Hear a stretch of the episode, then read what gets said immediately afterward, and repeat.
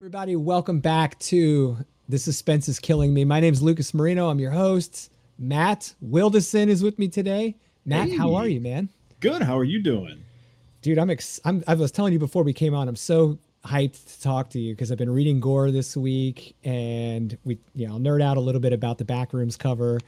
Um, and I've been listening to the Ghostwriters podcast, and it's just really cool for me to be able to meet with you today, find out a little bit about you as a writer, as a reader, as a fan of everything in this genre, and uh, find out what's going on in your life, man. So thanks for taking the time to join me. Hey, thank you for having me. I really appreciate it.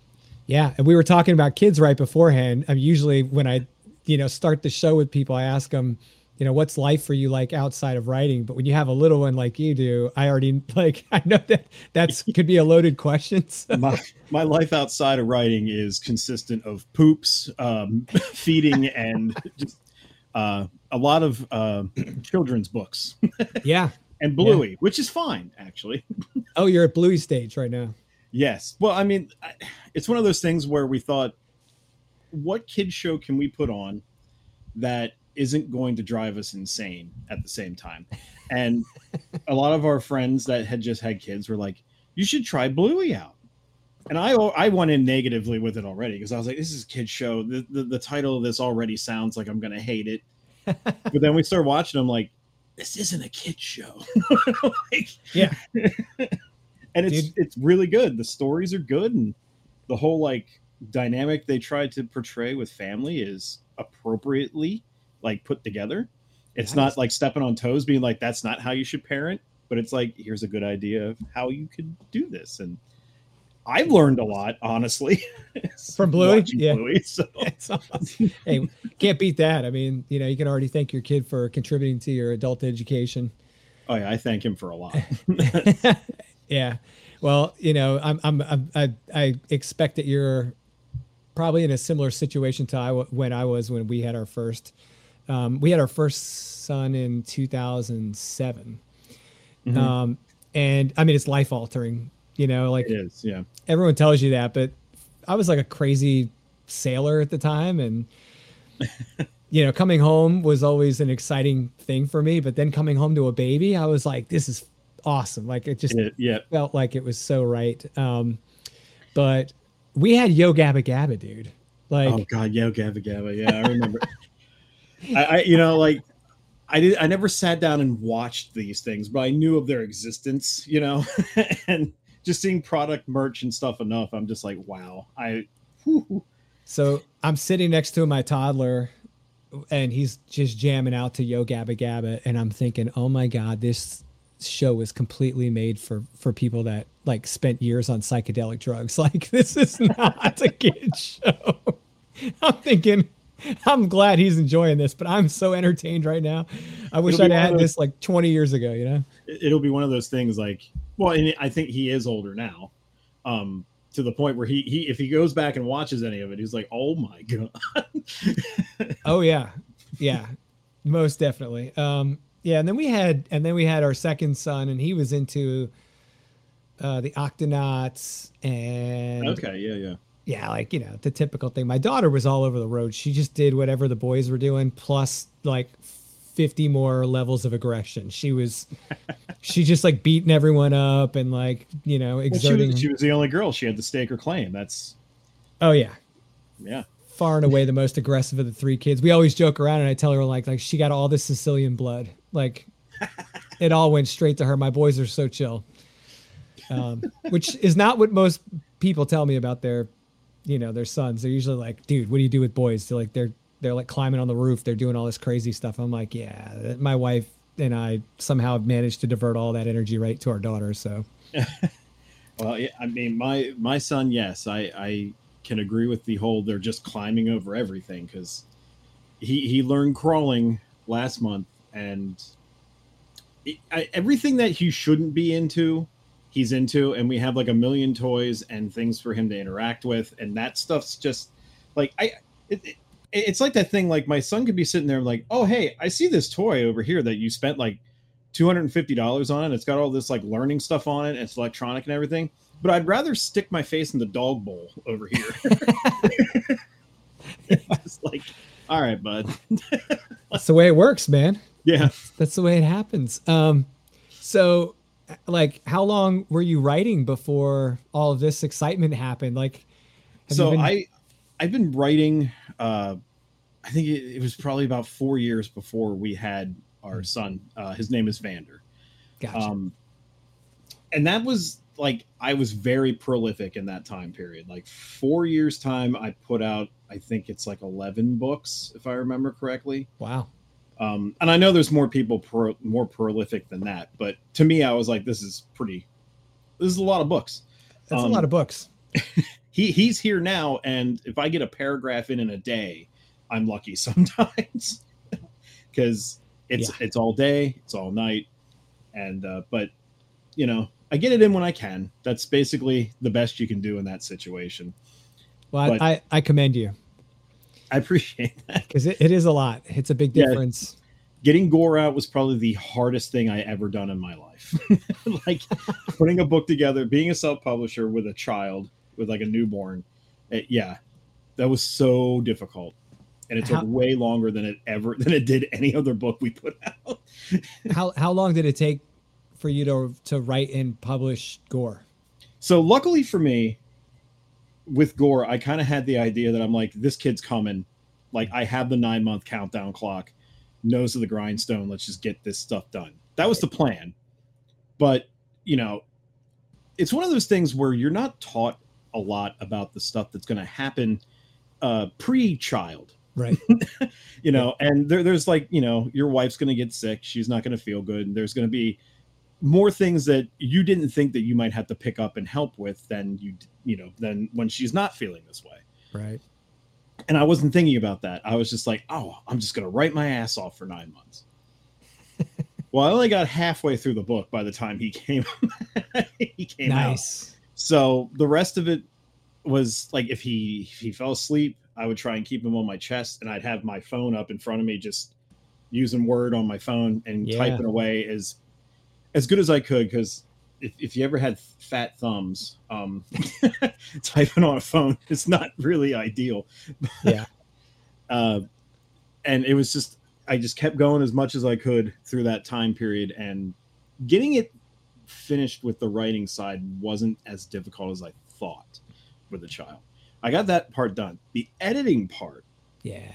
was where the brakes really slammed on because uh, and we, we spoke a little bit about this before we went live about um, one of the tactics you use is you read out loud Right. and i i do the same thing i read it out loud to myself because i'm like if i hear something that sounds completely stupid then obviously my reader is going to feel the same way Right.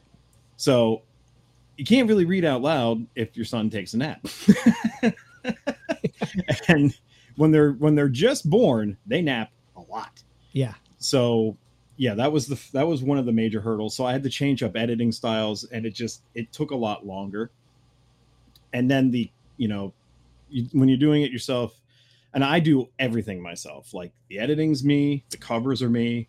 Well, I was Uh, going to ask. I thought, am I incorrect in assuming that your wife participated in part of the editing process? Yeah, she helps me too with the editing. Gotcha. Um we we do she'll do like an initial pass, then I read it, then we go through it. Like we do like three or four passes. Nice. And um yeah, that was really hard to do. Like that Yeah. final pass took almost like a month to get through just because of all that going on. But you know, it, it, it initially got there and the cover now don't get me wrong, I love this cover for it. But I feel like if I had more time, I probably could have even done even better. But that's just me being the artist that's like behind the thing, like, oh, my work Sure. sucks. But I like threw that together in a weekend. Really? and then I hit publish on the book that Monday. it was Hey. just like, woo, it's done.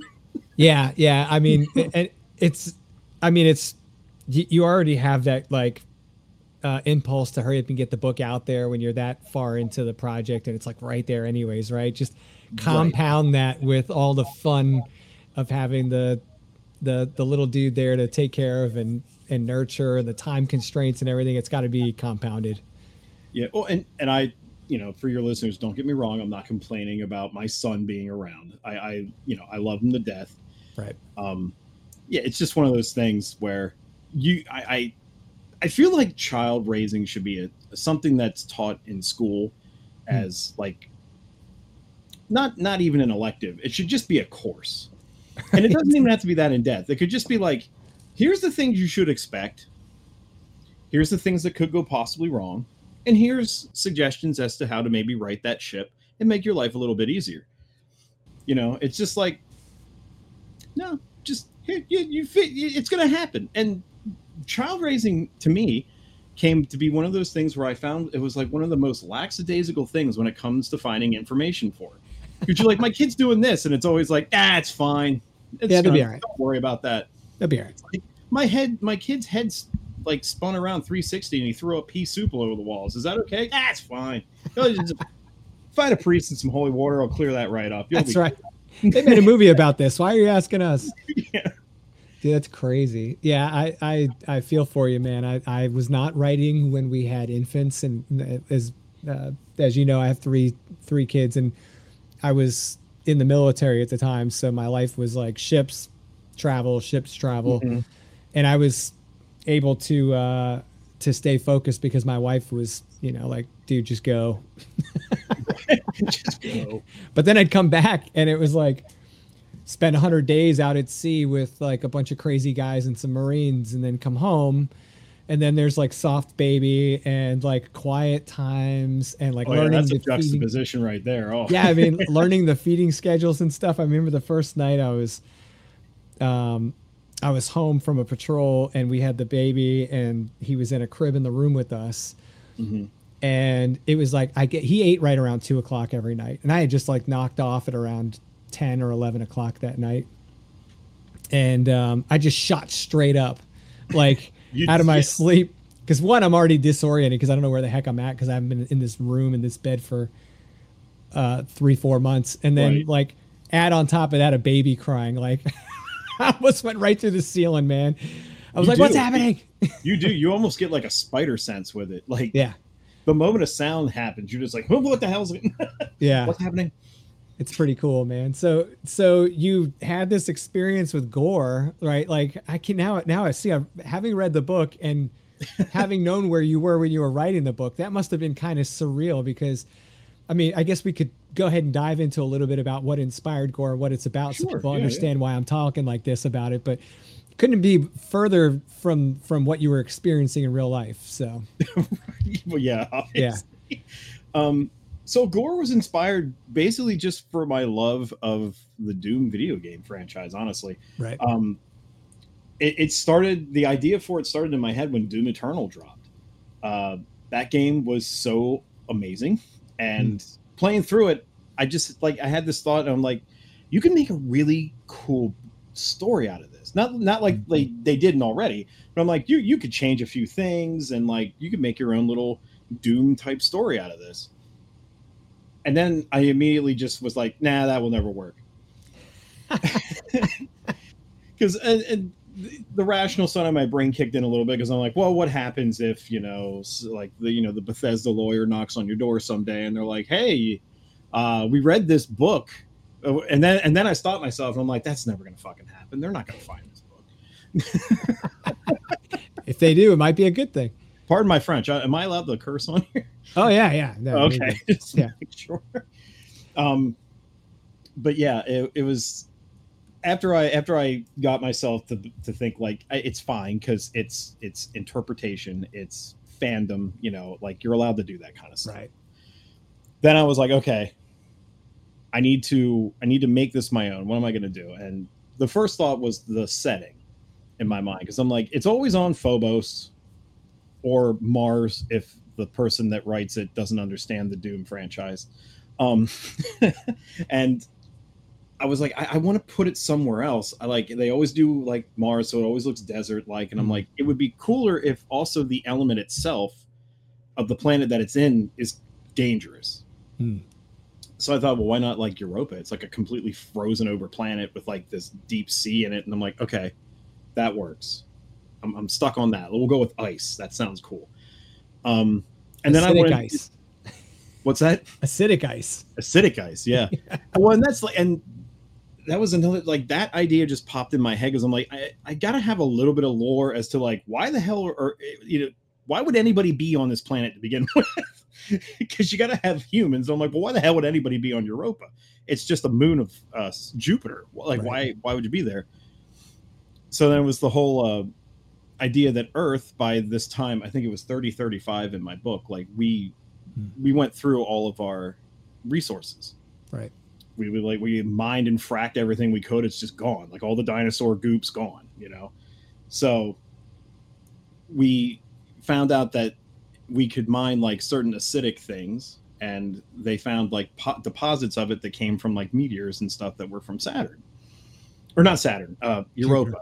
So naturally they have a giant drilling machine that goes on Europa and that they search for this stuff. And uh, the captain of the vessel is a guy who is this is kind of like his uh, he's demoted down to doing traffic duty essentially. they put him to like be the captain of this vessel and everything's going good until one day where they find these giant pings on their radar and they go digging and it turns out to be these two sarcophagi and one is huge and the other one's the size of a human and there's a heartbeat in it.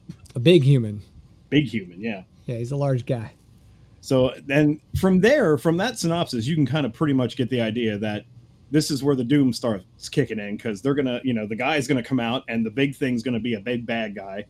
And it's from and and that's what when i went through the editing stage and when it hits the part where the monsters are starting to breach the uh, I called it the land drill.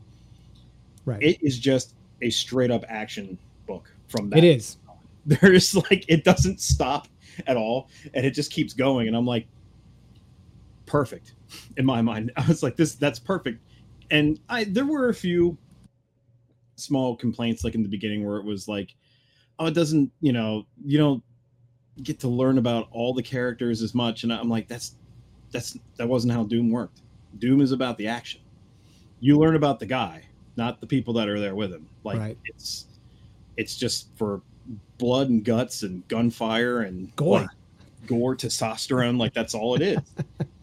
and that's what I wanted to get across with the book. And if I if I wanted to do it a different way and write in some of like the softer horror that I've done, I probably would have went into some more character study. But I just right. wanted an action book. You know, like every metal album's got to have that one track where it just uh-huh. rips the entire time. And there's like, you know, they're like, what's a bridge? You know, screw it. We're just going to, it's just going to be the chorus for the entire damn song. Who cares? You know?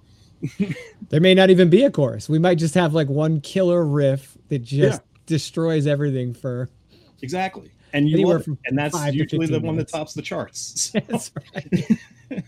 That's right. Um, so, so maybe this is a ridiculous question to ask after after that explanation, but is there a theme that runs through this thing besides just kick-ass action from basically start to finish? Because it does it does get right to moving uh, pretty quickly.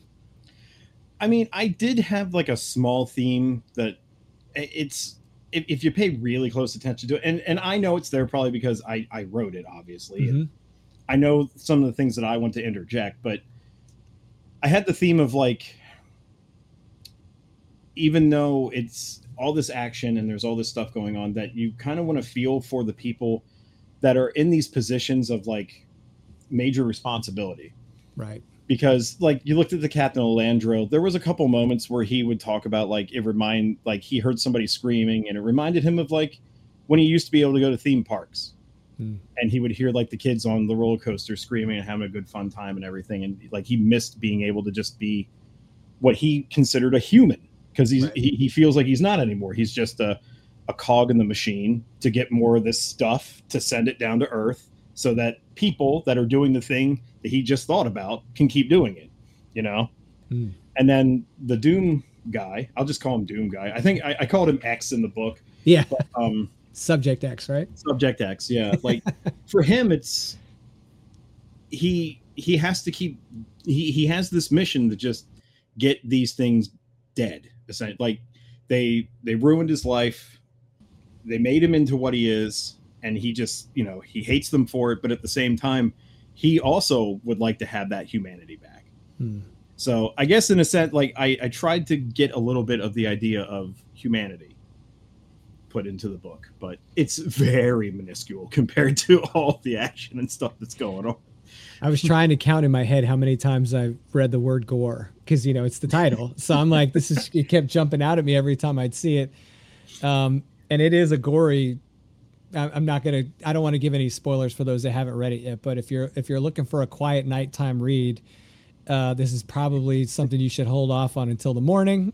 it's like, yeah. although I do read it at night before I go to bed because I'm like, this is great. You know, I'm like, I'm good yeah. with all that. But I did think last night as I was kind of wrapping the last 30%, I was like, if I end up having this crazy night because I'm reading this book right before I go to sleep, I'm going to have a real fun conversation with Matt tomorrow this. it's, I'm kind of hoping that it happens, but you know, and I ended up doing my typical thing of just sleeping like a dead person. So, um, well, I'm glad that I'm glad you got some sleep. yeah, yeah, it was great. So, so I was really intrigued. Uh, in fact, well, let me just add one more thing. I'm the kind of person that can read, close book, and go to sleep. Mm-hmm. If you're the kind of person that like your anxiety gets rolling or if your energy gets spun up or whatever, do not read this book before you go to bed because it is an action book and you'll be all wound up. You'll be like, great, now I can't fall asleep because I've got, you know, this great action scene going on and I I can't let go, you know. Uh, I just I was in the military, so I learned how to sleep anywhere at any time. right. Yeah. it's like I can just go click out, you know, and it works. Um, I envy that. I really do. Dude. I mean, like you had to go through some very, uh, you know, different circumstances with your life than I obviously have to, but I would love to just be like, sleep now, conk, I'm done.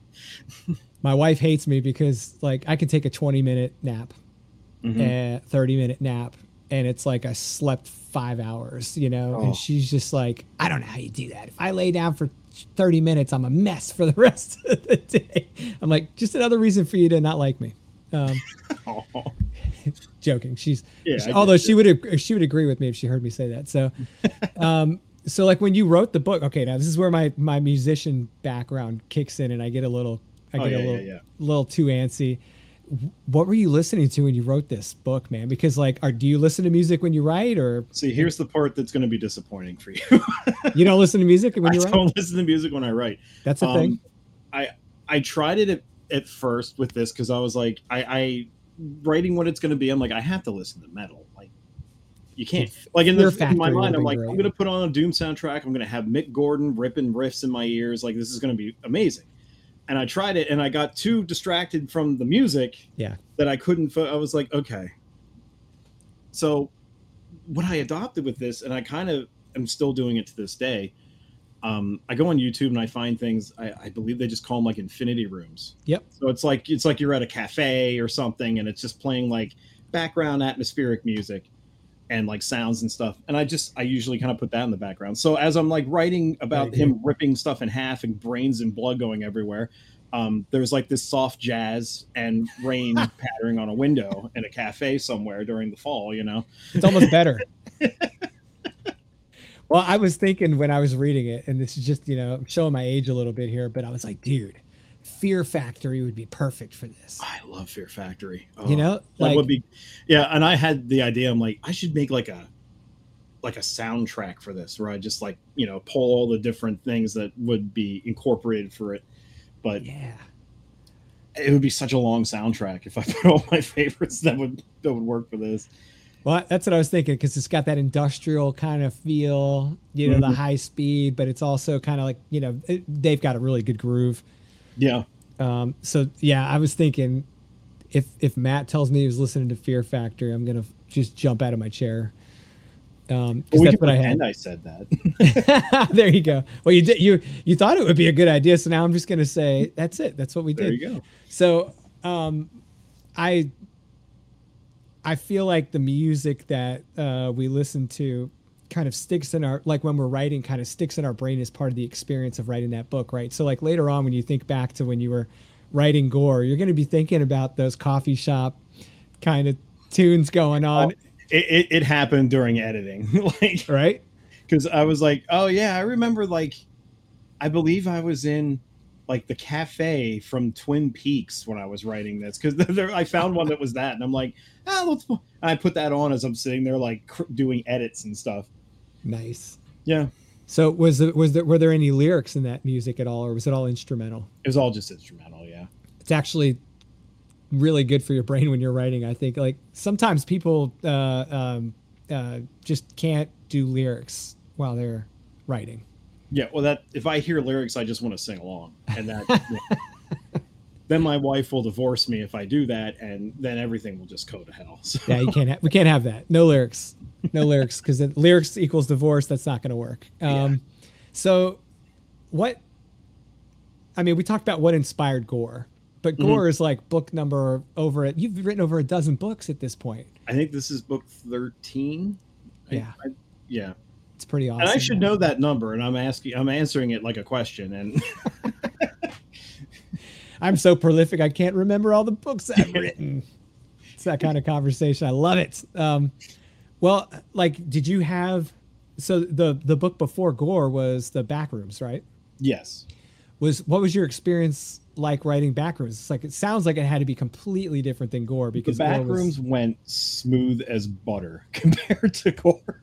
Um, it was and that idea for the back rooms was like I, I think at the time when I had that idea there was a a YouTube uh, short like kind of show that was going on. There, there was a guy who was making videos about the back rooms, which um, for those who aren't familiar, it's a creepy pasta about this place of never-ending corridors and weird constructions in this yellow like room of just buzzing halogen bulbs and all this weird stuff and there's like things in it too that you know obviously want to kill you because it's horror so why you know they don't want to show up and be like you want some tea? Like but uh yeah we was watching those i'm like this is a fascinating idea. I'm like i wonder how it would be to write it from a prose of it being like letters that somebody who's trapped in there is leaving behind and you're the new person that just wound up in this place Nice. And you're just finding these letters as the book continues, and then you're learning their journey and what they're doing to possibly get out of it. Okay. And that, that's basically how I want it. It's like a series of letters, and um, it uh, it actually has coding in it. like computer coding. Yeah, because I was like the the person that was trapped in there. Uh, her name's Oleander. Um, she well, she actually comes along along around like the third letter or something. You start with a guy named Greg, and um, you know, if you haven't read the book, it's fine. Uh, this doesn't spoil that much for you. Uh, Greg Greg doesn't do so well, and um, then Oleander takes over for the letter writing, and she's she's a programmer, and she's basically using the knowledge she has to try and figure out a way to write a gateway out, because as she's been in there, she just realizes everything is basically just a program. The world as we know it is gone and this was all put like there was a program and, and this is where it, it kind of is adjacent with the matrix a little bit. Like the world that we know is all a program. Our consciousness is just in these algorithms that mm. keep us doing our everyday jobs as we did before everything went to shit which i blamed on the y2k bug. Uh we're see we're in our 40s so yeah for the youngins out there, they're like, "What the hell is that?" I'm like, at one point in time, we thought when the clock rolled over to zero zero for the year, everything was going to go to hell. yeah, they really did. Yeah, we thought we were going to be like you know cooking over fires and beating like you know wildlife with bones. like, I was in Trinidad when that happened, and yeah, I remember being down there and being like, "All right, so what do we do if?" all the things people are panicking about actually happen. Do we leave? Do we stay? Like, you know, because we're on a ship. like, can we get out of here? Uh, I don't know why. Like when that when that happened, like that New Year, when I woke up after like, because I, I fell asleep before it even turned over. I, I I think I worked like. I was working in the kitchen at that time, and I think I worked like a 14 or 15 hour shift. I was just dead. And I went home and just went to bed. And I'm like, whatever happens, I'll deal with it in the morning. I don't know what's going to happen with it, but I don't know why. Like I, ex- I woke up and I expected it to be like the future, you know, like I, I, I don't know why, like, like everything was going to be like in Chrome or something. I don't know what I was expecting, but like I look out the window and I'm just like, huh, it's uh, just, it's all the same. Dude, that is hilarious. Like, did you have like this moment of like you just don't want to open the front door. You're like just kind of waiting, like hesitantly. Well, I, I kind of was. I was like, well, what if what if everything did go to hell? But then I I live in a very rural area. I have a house like by the river, and my nearest neighbor is like a half a mile on each side of my house. So if there was something going wrong, I wouldn't know audibly. So I'd have to like drive like five minutes into town and then be like, oh shit, go back home. so are you in the Northeast, right? Yes. Gotcha. And, and so did you live in that same area during all this that you live in now? Yeah. Perfect. I, I, I, I literally moved two houses down from the house I grew up in. Well, you know, that could be a big deal. Like if you live in a city and you move a mile away, it's like a big jump. so yeah. you, you two houses down, half a mile to each neighbor, you're good to go. Yeah. You're good to go. It, it, it works, you know. It, it's yeah. a it's a nice quiet area, and I love it a lot. So it's I, I was like, I can't see myself moving into anything that's an apartment or like the city or even a like a suburb. I have to have this quiet. Right. And luckily enough for me, when the time was right, there was a house that, you know, was just there and it was affordable, and I, I went for it. Good for Did that instead of doing a college loan. So I don't I don't know what would the pay you know if the if the scales were even with that, but you know something tells me you made the right right decision. Just based on how things are going with. Well, yeah, the house is paid off, so I guess I did. Good for you, man. Uh, so, so when did you start writing? Like, how many years ago did you start writing? Oh my! So, if we want to say like the when I started writing, writing, it was in high school. Okay.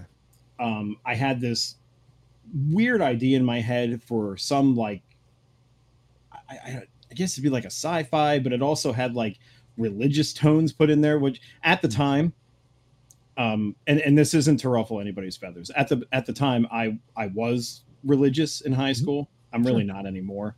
Okay. But um, yeah, I wanted to write this story about like this family basically gives birth to the second coming of Jesus because at the time that was a big thing because like 2000s yeah, and that's the thing you got to put yourself in that headspace the 2000s were coming yeah and one of the things was it was either going to be the computers were going to ruin everything or the other thing was Jesus was actually going to come back down from heaven and then I guess he was going to ruin everything. I, I there was like that whole apocalyptic thing with with religion uh, involved wow. at that time. I didn't quite understand it, even being Catholic at the time. I was like, well, wait, why would he do that? Like, like why now? yeah. I guess he was just like, he's like, man, the millennium, baby. yeah. He wanted a part of the, he wanted a piece of the millennium action too. Yeah.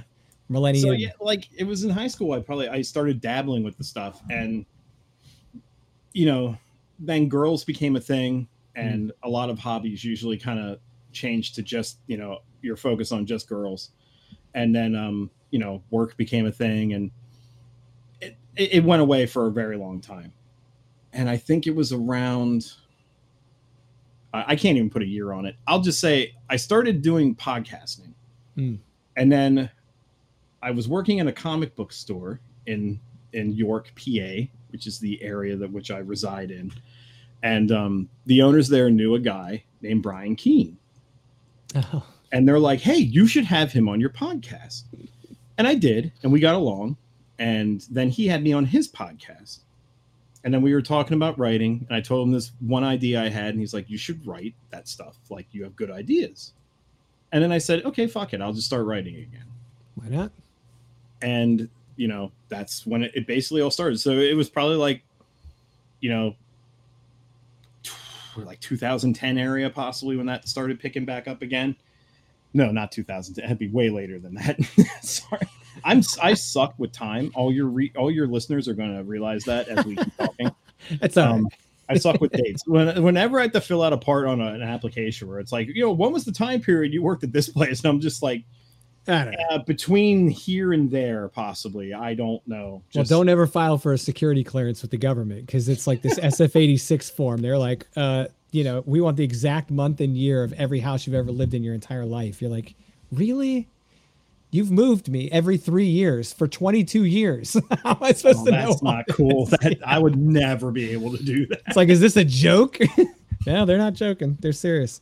That'd be one of those surprise things. They're like surprise quiz. You should have been yeah. paying attention to this the whole time. yeah, yeah. You should have known where you lived. Um, yeah, that's crazy. So, so I, I didn't I didn't know that you you knew Brian before this. Yeah, That's yeah. cool. I, I and I was even on the horror show for a little while, and then um, that that ended, and then um, Mary Sangiovanni and I were talking in the background. We're like, hey, you know, it was still fun. We should do another podcast.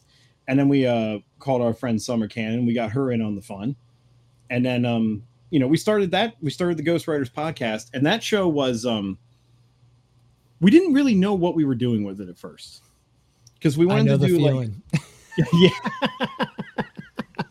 well, we, we had we had the intention. We're like, we want to give writing advice because you know, if you if you are a new writer and you go online and you Google like, you know, oh, how do I do this?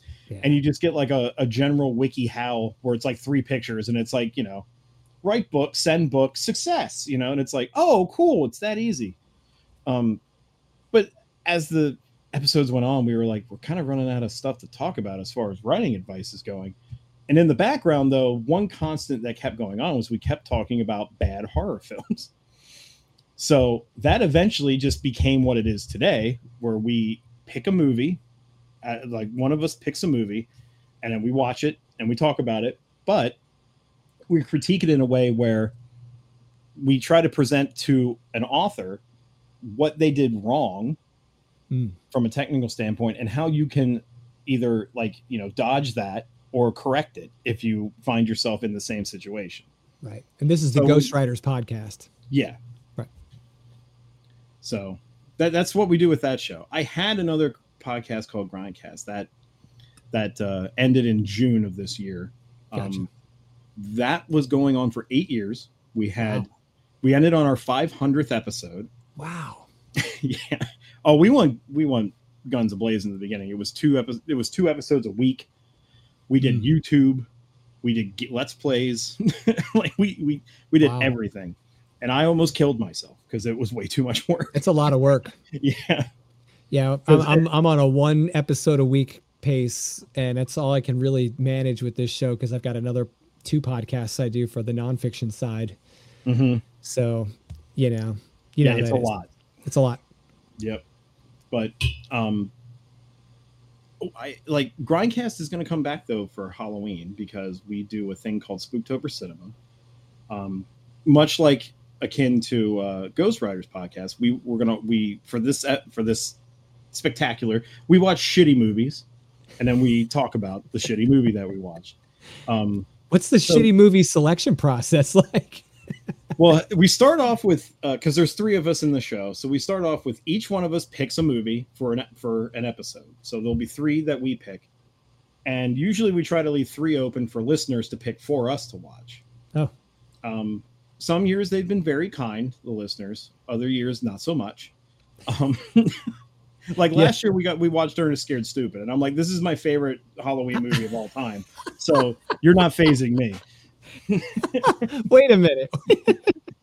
so Ernest Scared Stupid was one of the selections? Yeah. That was voted on by the listeners. Yep, that was one of the uh, listener uh, suggestions for us to pick. Oh my just like- gosh. I'm like, how can I turn that down? It's a fantastic movie. Like, So I was going to ask my next question was going to be just because you got my wheels spinning when you started talking about you watch shitty movies. I'm thinking, is this a contest where they're like, all right, rate the worst horror movies, you know, and then like whichever ones get the worst ratings, so the ones you end up having to watch. uh, no, we don't really. We haven't done like a rating thing. I like between the three of us on the show. I think we we start getting a bravado between us where we're like, yeah, who's gonna be the worst out of us this year? And uh, Jason, he usually tries to be nice because I, I think secretly he doesn't like watching bad movies. He, I don't think he finds a fun in it. So like the one year he he said we're gonna watch Perfect Blue, the anime, and I'm like, this is a fantastic movie. It's well written, drawn, acted, everything. What am I gonna complain about for an hour and a half? He's doing you no favors. no. So because he did that, then I'm like, fine, I'm gonna I'm gonna pull one out of here, and we're just gonna watch the fourth Crow movie. And he's like, "What?" Oh. I'm like, "Yeah, there was a fourth one. I had no idea. you didn't even know this." No, not a clue. Yeah, it stars Eddie Furlong as the Crow, Really? and David Boreanaz is the bad guy, Edward Furlong is in that movie. Yeah. And Tara Reid's in the movie as well. What? What? Yeah. When what year? Well, I was going to ask you what year it was don't made. me the year. It was in the 2000s. okay. After American History X. yeah. Well, after, After that, yeah, yeah, yeah. Okay. All right. it's uh i mean if you if you want to if you want to have a textbook example as to how you completely tank a franchise that was kind of already on its decline with even the second film like watch the crow the crow wicked prayer it's it's god awful it's just it is quite possibly one of the worst movies i've ever watched in my life Wow. it's in the top five because it's just it's nothing that the other like any of the other movies did Dude, you've got me looking now. I don't know why I'm even looking this up right now. Oh my god, just- it's gonna be could that probably bad. rent it for like a quarter. Like it's So, oh my god! and, and because I am the person I am, I was like, well, if we're gonna watch this, I need physical media, so I bought an actual copy. oh my god. 2005. Yeah, 2005. So yeah, if the world if the world ends and my house doesn't get hurt in the uh, whatever cataclysm is gonna happen, we will be okay because I will still have a usable copy for our society of the Crow wicked prayer. That is your contribution to the world in its next phase. I'm archiving every important film we can have. Oh, it's so bad, man. So, oh, that now you got me all types of. I've got so many questions spinning in my head. You've got to give me at least one good '80s, like, because to me, like, we were just talking about like the VHS killer VHS series from Shortwave Yeah. Publishing right before we came on. Which, by the way, the listeners are probably they're probably ready to throttle me. They've had to hear about this for the last uh, few episodes because I'm like, have you seen it? Have you seen it? And it's really great. So, um, but It is the, the reason why I think it's so cool is because I was a kid of the 80s and a teenager of the 90s. And so in the 80s, like the blockbuster weekend experience, Oh yeah. Sometimes we got the worst freaking movies because they look like the worst movie and we knew it was going to be hilarious, Mhm. you know? So, like, if you had one movie to archive from like the late 80s that was just like the worst uh, horror movie, which one would you drag in with you? Oh God. Um, There's so many. there are so many. Um, and I, I would probably have to pick, you know, because I will say I'm probably not also the only other person that's going to throw a vote in this hat in this hypothetical situation that we have going. Right. Um, I'd probably have to pick a movie from my my favorite horror franchise ever, and it would be one of the later Friday the Thirteenth films. yeah. Um, I think I think part eight was in the late '80s, the one where he takes Wow. Canada. It's supposed to be Manhattan, but they shot it in Canada. Um, ridiculous. I think I think it was in the late '80s. That movie is just like I and don't get me wrong, I will watch every Friday the Thirteenth movie with a with a big smile on my face, no matter how shitty it is, just because I, I love it. You're I not allowed. absurdity of it. You're not allowed to beat yourself up about dates anymore, dude. You couldn't have picked a better like time. It was 89, man. I said late 80s. There we you, go. You pulled the movie right out. Look at you. but yeah, that movie is ridiculous. It- It's it takes forever to get going. It's more Jason on a boat than it is in Manhattan. Um, and he has like teleportation powers in this film. Like there's there's a part in this movie where a guy's running away from him, and he's going up a ship's. Uh, it's the mast. Yeah. Like he's he's climbing up that. The previous shot before that, Jason walks in the scene and he's at the bottom, like looking up at the guy. They go to the guy climbing on the ladder. It's like five seconds later. Jason's right on him and then throws him off from the top of the pier and uh, the mast. And I'm like, how the hell did he get up there? like Jason. it's just, the guy who walks, he can he can scale buildings in a nanosecond. Yeah, That's crazy. It, it's just yeah, and all this all the kills are really lame, and it's just one of those things where there's only one scene that anybody ever remembers from it, and it's when he's fighting uh, the kid on the top of the roof, and they're boxing, and the kid's like going, Jason. he's going all out, and then Jason just uppercuts his head off Yes. into a trash can. so Tyson esque. Yeah. I love it. So his head, not only does he knock his head off, like physically removes his head from his body with his fist, Yeah. but then it goes into a trash can. Yep, it, it, it falls off the building, rolls into a dumpster, and then the dumpster lid closes. Perfect bag shot. Yeah, couldn't do it any better. Like Jordan was probably jealous at the time. yeah, the guy was in the uh, Chicago. He was he was all geared up to play with Chicago, man. You should have. They should have had. They should have had Jason come in and play a game for the Bulls, and that he would have been perfect. Yeah. So so you kind of you kind of talked about writing as a teen, and you're talking about these movies. You know, obviously you have a passion for these movies. How much of an influence were these movies on your desire to be a writer? Like, did you feel like that was a way you could kind of express that artistic influence you had going? Oh yeah, like a lot of the movies I watched back then, um, they they they gave me ideas, maybe not great ideas, because mm-hmm. you know I, I I I still have this fear as an adult where I am just a slightly above average functioning person on the scale of like mental acuity, and then everybody's just nice to me, so they so I don't you know think that I'm stupid or something, but it was even worse back then because I come up with ideas and you know I had friends that weren't really into reading. Yeah. So I'd be like, oh, well, wouldn't it be cool if they did this or whatever? And they're like, just shut up and watch the movie. Like, you're ruining this. I'm like, oh, okay, all right, sorry. nice. But yeah, I even I had written a uh, a crow book kind of. I, I didn't get the whole way through. It was. I had the idea and I wrote the first like maybe 30 or 40 pages of it because at that time every crow movie was exactly the same Right. You got a guy, something bad happens to him, he dies, the crow brings him back, and he's just like, oh, haha, you can't kill me. And then somebody's like, oh, yeah, kill the crow. And he's like, oh, no, now what do I do? My idea was that um, something does happen, but it's not because of gang violence or anything like that. It's a natural death.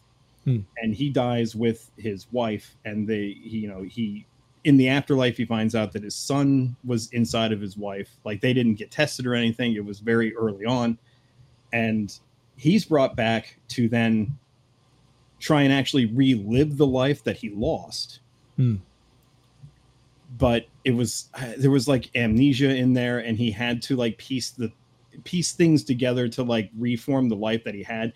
And by piecing it together it wasn't like solving a puzzle thing. It was in the book he, there was like an ethereal world there he would have to go and find shards of th- stuff that looked like glass yeah. to piece like mirrors together that would show him his old uh. life. Yeah so. How old and, were you when you did this? Uh, i think i was like 14 sweet. Yeah. Were you taking like any creative writing classes or anything? Absolutely not no. No yeah. And my parents actually had like the they because it, it was the one time I think they actually nurtured the idea of me writing because it was just I think to them they didn't think I was going to take it seriously, mm. but they were like, you know, it would be cool like if you had like your own little typewriter. So like we went yard sailing and it just so happened there was this house that had this old typewriter and it still worked. And I was there typing this thing up on that typewriter. And um, was it like an electric typewriter? No, it was just the old fashioned one. Like it goes across, it dings, and you got to push it over. And Sweet. Yeah.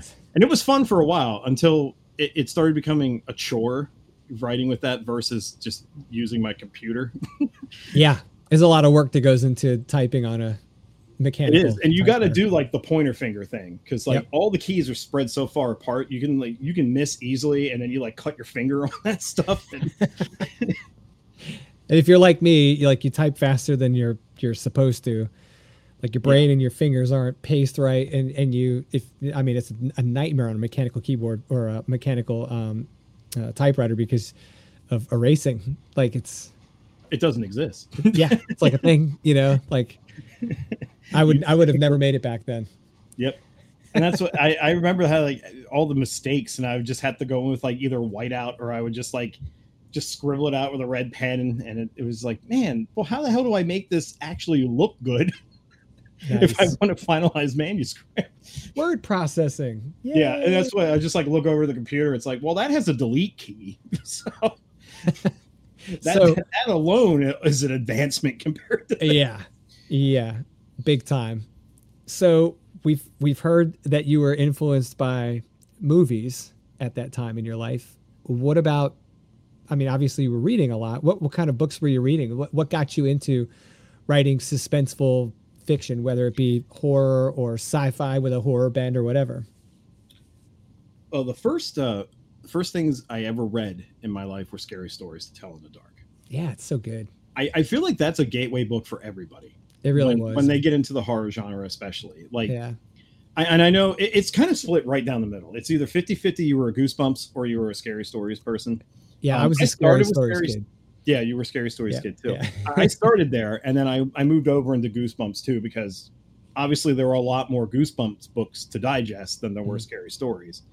Um, but my God, that that art, It was you so will never good. forget the art. like, It's still might- to this day is Yeah. I, I wish, and I, I don't know if there's anywhere that has them or if they ever go up for sale or any. I'd love to get original prints oh my god. from that and frame it because it's just amazing art. No one, well, I can't say no one draws like him. There are Right. a bevy of people out there now that Sure.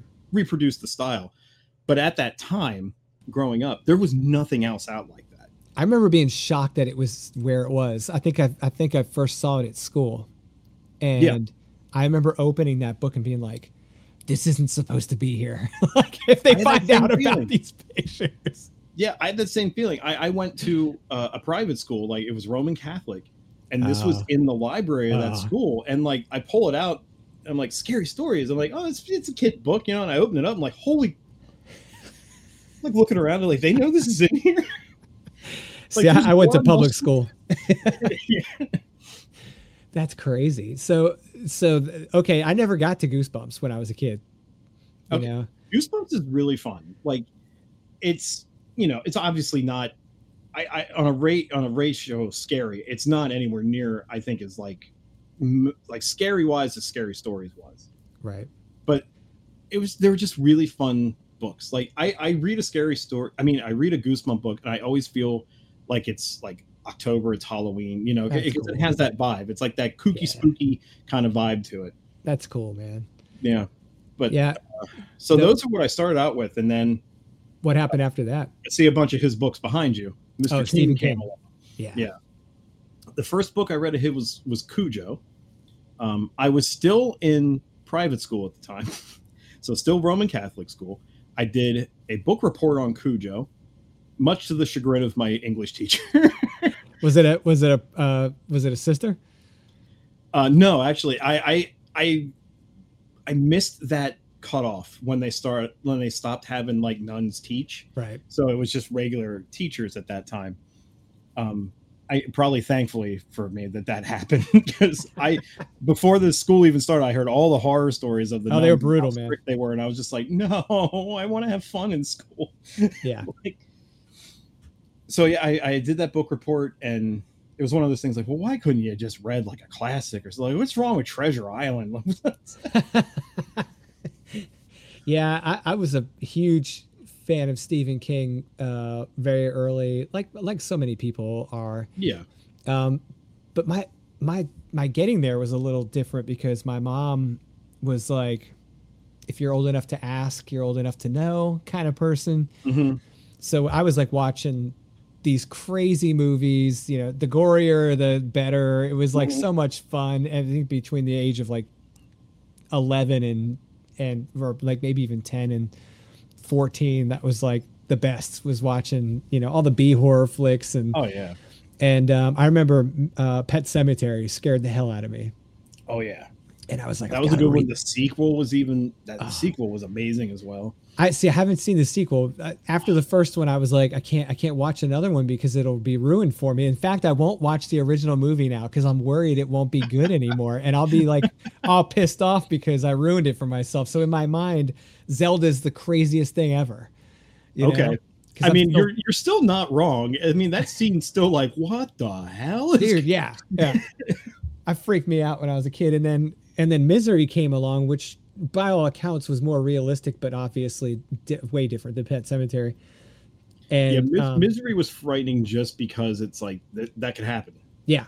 It Yeah. easily could happen. People are that unhinged, and there are some people that are readers that are that attached to the books that you write. right and coincidentally i can't figure out if it's the first book i read of king's or if it's in the first three but the gunslinger was actually Oh. given to me by my best friend's mom Mhm. and she was like, "Hey, if he likes scary stuff, this guy writes scary books," and gave me a paperback copy of The Gunslinger.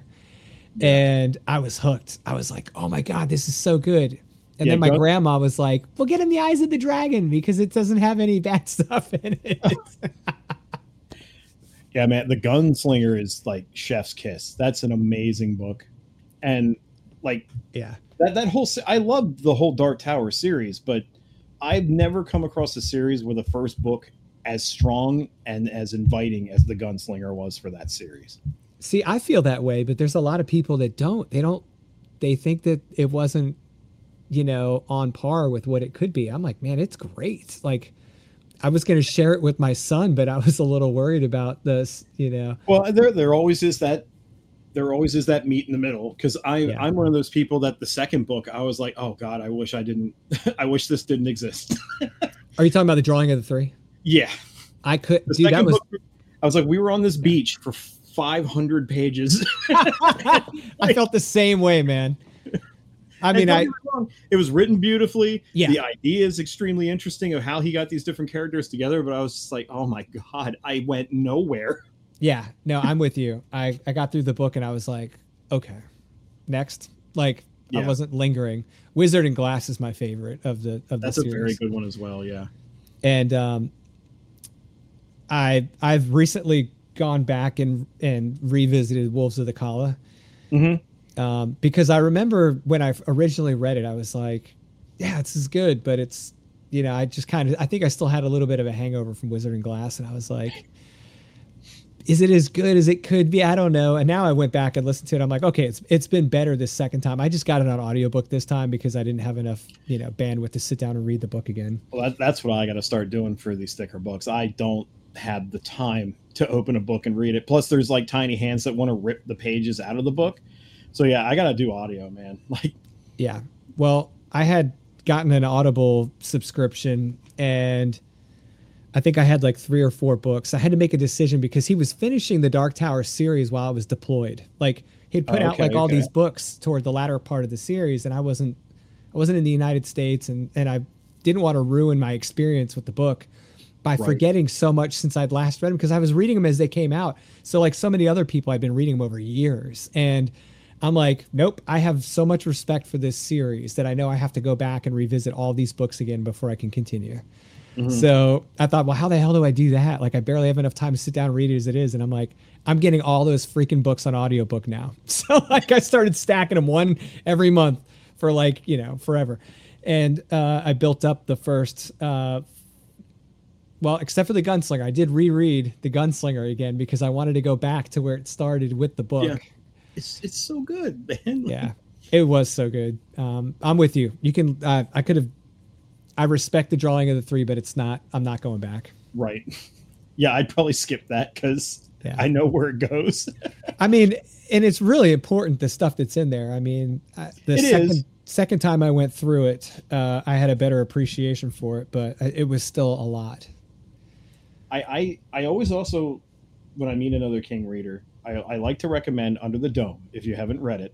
yep very good You have okay, excellent. That's in my top five books of his. it's very good yeah. That that that book came along at a very busy time of my life, and Mm-hmm. I sat. I'm like looking at this. I'm like, these are the types of books I used to use when I was a kid to reach the top shelf. You know, I'd stack them on the floor so I could reach the counter, and I'm like, how the hell is it? How am I ever going to get through this? But it was just pages at a time, and yep I'm so glad I did. That was one of the best books of his that I read during like that 2000s time because like before that book hit, a lot of people were like, "Oh, he lost his magic. I don't really know, you know, if he can really do this that well anymore." And that book, I'm like, "No, he he still knows how to pull it together." Like Oh, I yeah. felt like I lived in this town, like I knew all these people and the the weird stuff the one guy's son was into and yeah like, so did you read duma key that one I have to get an audiobook for. I haven't got to read that yet. you've got to read that book. It's really good. It's I think it's one of those like under discussed, underrated King books. I, I think Mhm. Duma stood I mean it, it wasn't it didn't feel uh like a like a full on King book at first. Um until the guy gets where he's going in the keys and, and Right. things start to happen. But um, so I, I could have, you know, the beginning of the f- story was a little, a little frustrating for me, but afterward, I was like, dude, that was a really good book. It's a great summer read. So if you're gonna read Duma Key or listen to it, summertime's great because it's set in the Florida Keys and you kind of get this like Caribbean oh cool cool feel to it. It's it was I I really enjoyed it. Um, in fact, I put on I, I made a post on kind of do I have to call it X Twitter or whatever like. I posted on there a couple a couple of weeks back that I thought that was like one of the most underrated King books, and I almost got no responses on my post. I was like, yeah, maybe maybe my my statement stands so true right now. Um, but uh, you know, I remember reading like Gerald's Game, Rose Madder, uh, yep. all of them right back to back to back as they were all coming out. Same cover design series, like a, a issue from the publisher and everything at the time. Um, yeah, yeah, I was, I was, I was with you, man. It was a good time to grow up, like reading horror, honestly, because yeah, there was a lot out there. Like in major bookstores, I feel like when I was growing up in the 90s, horror was more prevalent in the bookstores than it is mm-hmm. today. Because like now there some places are just like, oh, here's our bookshelf of right. horror. It's just King and Koontz. So, you right. know, if you can find something else in there, you know, whatever. And anyone who wrote with them. Right, exactly. Like, oh, there's a Straub in there. There you go. there's the talisman.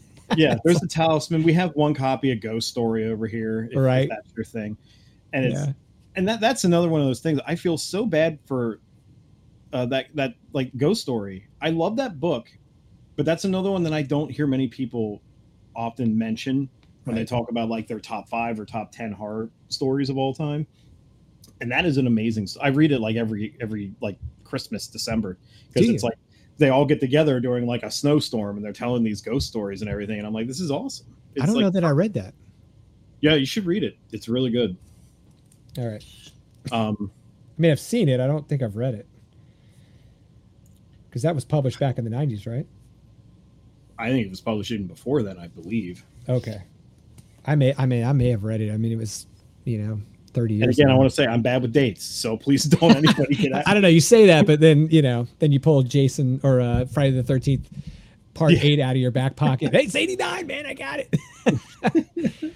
so so just to kind of recap the the the the wonderful launch of Gore um, before before we move on and and and and give you your life back with your your young one that you have to chase down somewhere before your wife kills you. Um, what what's coming on the on the horizon for Gore? Do you have promos? Are you doing any anything special for it? Is there anything really cool happening in the in the Gore world? Uh, right now, I have on hand uh, physical copies that I'm I'm selling signed editions of. If anybody's oh. interested in, very um, cool. You can reach out. I, am on like all a lot of all the social media platforms, but I don't want to bore you by telling you all my different handles to every single like one there is out there.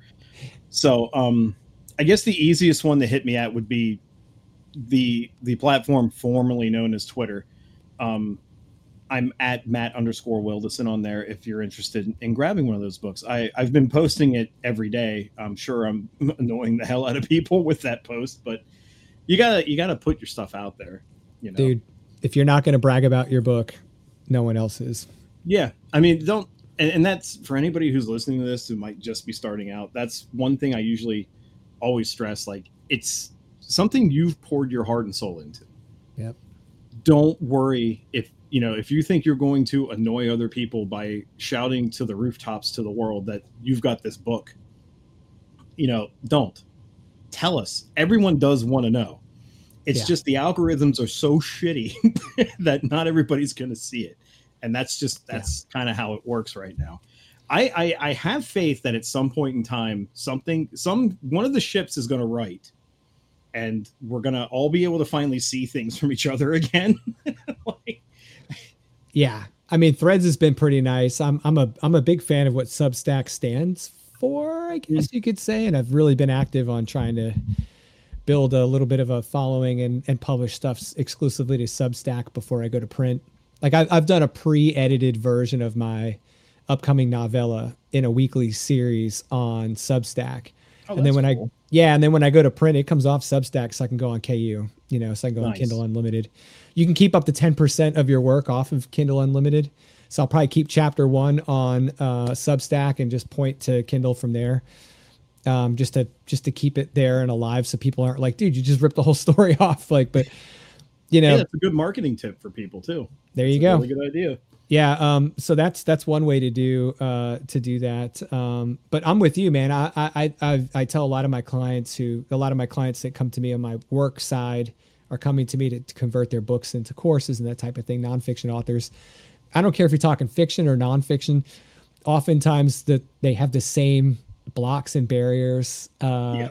You know, and and um, I had to tell a client the other day, like, hey, look, um, my mentor Honore Corder taught me that um, that you should be proud of the work you produced, and it's not that you're pushing something on people they don't want. You know your book's going to help somebody. So could you imagine right. the disservice you're going to do to them when you don't give them a really good story, or you don't give them something that could change their life? Uh, you know, in the non nonfiction world. Um, and and maybe that's like that. Maybe that becomes the book that some kid reads that ends up influencing them to become a writer in the future. You never right. know, man. Yeah, so you if you're not out know. there pushing it, it's never going to get pushed. You got to do it. So. Yeah, absolutely. I 100% co-sign with that. Awesome, dude. Well, Matt, um, you you told us where we can find you. You told us what's coming down the pipe. Um, I'm excited to see what comes uh, later, post Gore, in the future when you're publishing in, in a different space. you you won't have to wait long. really? When's your next When's your next release? hopefully for October, I'm going to have a short story collection out there. I have a series I call the Horrors Untold series. This is going to be volume six. Hopefully, will be out in October. And I say hopefully just because I gave a date for Gore initially, and I had to kick it back. So right. projected for October. I, I always love getting something out there in, in October just because it's, it's spooky season. You got to yeah, get a book out. Absolutely. Well, yeah. you know, we're going to task everyone that's listening to this with being an accountability buddy if you don't see Matt's book yeah. by October 20th, start hitting him up. Yeah, harass the hell out of me. there you go. So this way I don't feel bad when I'm the only one reaching out to you. Hey, where's the book, man? Um, well, Matt, thank you so much for taking the time out of your extremely busy day. I know this is time away from your young family, and I appreciate that uh, that that effort um, and you and you making the time to meet with us and share such a cool path to becoming a writer and all the stuff you're doing. I mean, I love it, man. It's been great. And hopefully I'll be able to talk to you again here in October when your next book's coming out and we can we can brag about that one next. I would absolutely love that. And I want to thank you for being so gracious to have me on. Um, like we talked a little bit before we hit record that, you know, when you want to try and get on podcasts and you just cast that net out of being like, Hey, I just want to, anybody want to talk to me? And most of the time it's crickets, but you, yeah you jumped in there and you're like, I would love to have you on, and I, like that means the world to me because that doesn't happen often. So, and I had a great time on this show, man. Like this was fantastic. Dude, I appreciate that. You just made my whole day. And I got a copy back of my book today from my editor, and this just made my day. it's like I was already on a good note before I got here, but hearing that, man, you just like lifted me right up. So no, well, you did the same for me today, my friend. Appreciate you, brother. Um, guys, you go check out Matt. I mean, you could tell that uh, what he's doing is fun. It's exciting. It's entertaining. Gore's been great. Um, you get out there, pick up his stuff, uh, check him out, connect with him on all the socials, and uh, let's keep this thing going, man. All right, Matt. We'll talk to you soon, buddy. Thank you so hey, much. Hey, thank you.